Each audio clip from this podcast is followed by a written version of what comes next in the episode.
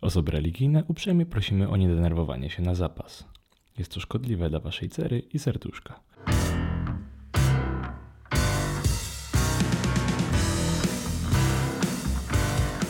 Cześć! Z tej strony Chris, a wysłuchacie ekspresem do początku, czyli krótszych historii o genezie równie intrygujących rzeczy.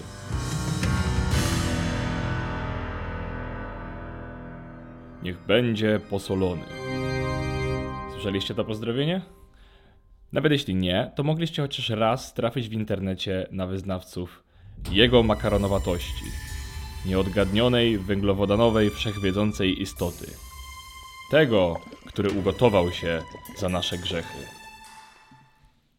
Brzmi pewnie jak żart, prawda? I zastanawiacie się, czy zamierzam opowiadać wam o jakimś kulcie? Po kolei. Cofniemy się najpierw o 14 lat. Jest rok 2005. W Kansas Board of Education trwa debata, czy teoria teleologiczna, znana jako inteligentny projekt, powinna uzyskać równouprawnienie względem teorii ewolucji. Znaczyłoby to praktycznie, że na lekcjach biologii poświęcono by równy czas nauczaniu jednej i drugiej teorii. Ale czym tak właściwie jest inteligentny projekt? Koncepcja ta utrzymuje, że na niektóre cechy wszechświata i żywe organizmy wpłynęła świadoma siła sprawcza. Znaczy to mniej więcej tyle, że nie oddziałują na niego tylko działające samoistnie procesy przyrodnicze, takie jak dobór naturalny czy ewolucja, ale też jakaś odgórnie funkcjonująca siła lub istota. W skrócie, jest to po prostu współczesny argument na istnienie Boga. Okej, wracamy do Kansas. W stanowych instytucjach edukacyjnych trwają zagorzałe dyskusje, czy teleologia powinna zajmować podobny czas w szkole, co teorie naukowe. No, ciekawe co powiedzieliby, gdyby znaleźli się na chwilę w polskiej szkole. Dochodzi jednak czerwiec, a w stanowym zarządzie edukacji ląduje list. Jego autorem jest fizyk nazwiskiem Bobby Henderson. Skoro list napisał fizyk, to pewnie spodziewacie się, jaka będzie jego odpowiedź. W swoim liście Henderson pisze następująco. Wszyscy możemy się zgodzić, że dla uczniów ważnym jest usłyszenie o wielu punktach widzenia. Dzięki temu mogliby wybrać teorię, która ma dla nich najwięcej sensu. Martwi mnie jednak, że uczniowie usłyszą wyłącznie o jednej teorii inteligentnego projektu. Jest ich przecież wiele, a w wielu takich teoriach na całym świecie głoszone jest silne przekonanie, że wszechświat został stworzony przez latającego potwora spaghetti. Mamy dowody, że latający potwór spaghetti stworzył wszechświat. W sensie mamy źródła pisane, no bo wiadomo, że nikogo z nas wtedy tam nie było. Nas, wyznawców, czyli Pastafarian, jest 10 milionów, ale z natury staramy się być niepubliczni, gdyż wiele ludzi zarzuca nam, że nasze przekonania nie opierają się na namacalnych dowodach.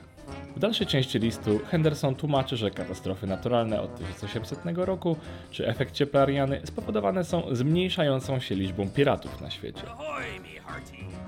I skończy się prośbą o odpowiedź i poważne potraktowanie prośby o nauczaniu teorii o latającym potworze spaghetti. Proponuję podzielić czas na lekcjach biologii na trzy równe części. Jedną na latającego potwora spaghetti, drugą na inteligentny projekt, a trzecią na logiczne założenia oparte na twardych naukowych dowodach. Henderson grozi, że w przeciwnym wypadku podejmie kroki prawne. Kiedy list Hendersona niedługo później znalazł się w sieci, internet oszalał. Sam autor otrzymał 60 tysięcy maili. Jak mówi, 95% z nich było radosnymi wiadomościami pełnymi wsparcia, pozostałe 5% groziło mi usmażeniem w piekle. W międzyczasie pastafarianizm rozszedł się po internecie wirusowo. Prawdopodobnie w czasach bez internetu ta debata odeszłaby w zapomnienie lub została ciekawostką w lokalnej gazecie. Tymczasem ludzie na całej planecie stali się gotowi na przyjęcie latającego potwora spaghetti w swoich sercach. A na jaką skalę?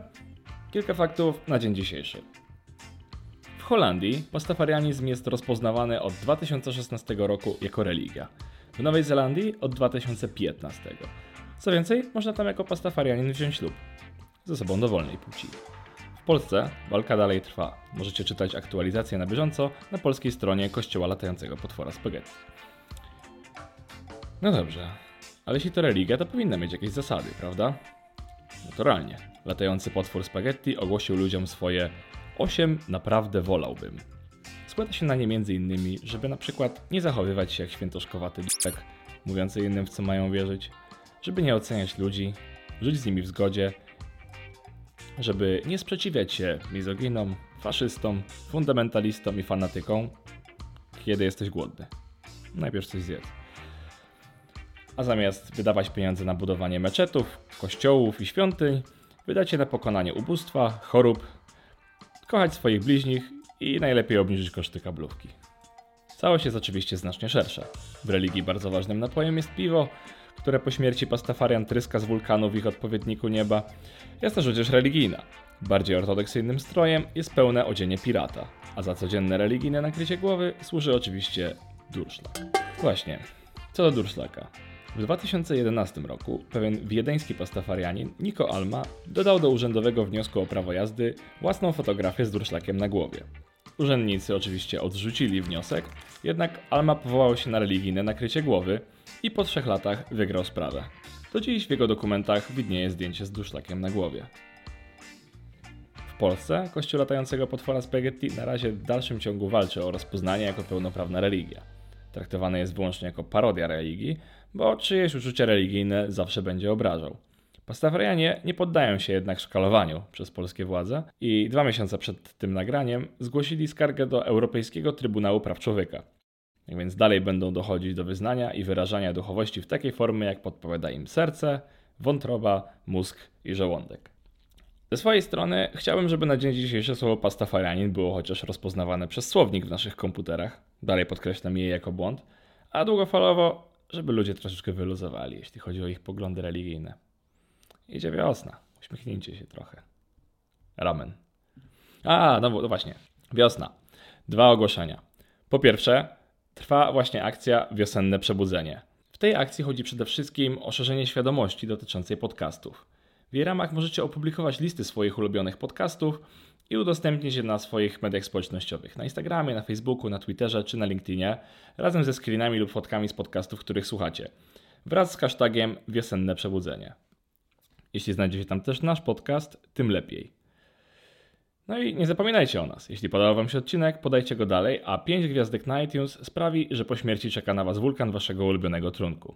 W kwietniu zaś czeka na Was kolejny miesiąc tematyczny. Zagłosowaliście, że udamy się w podróż do początku technologii, tak więc kwietniowe odcinki będą właśnie o niej. Do usłyszenia już za tydzień.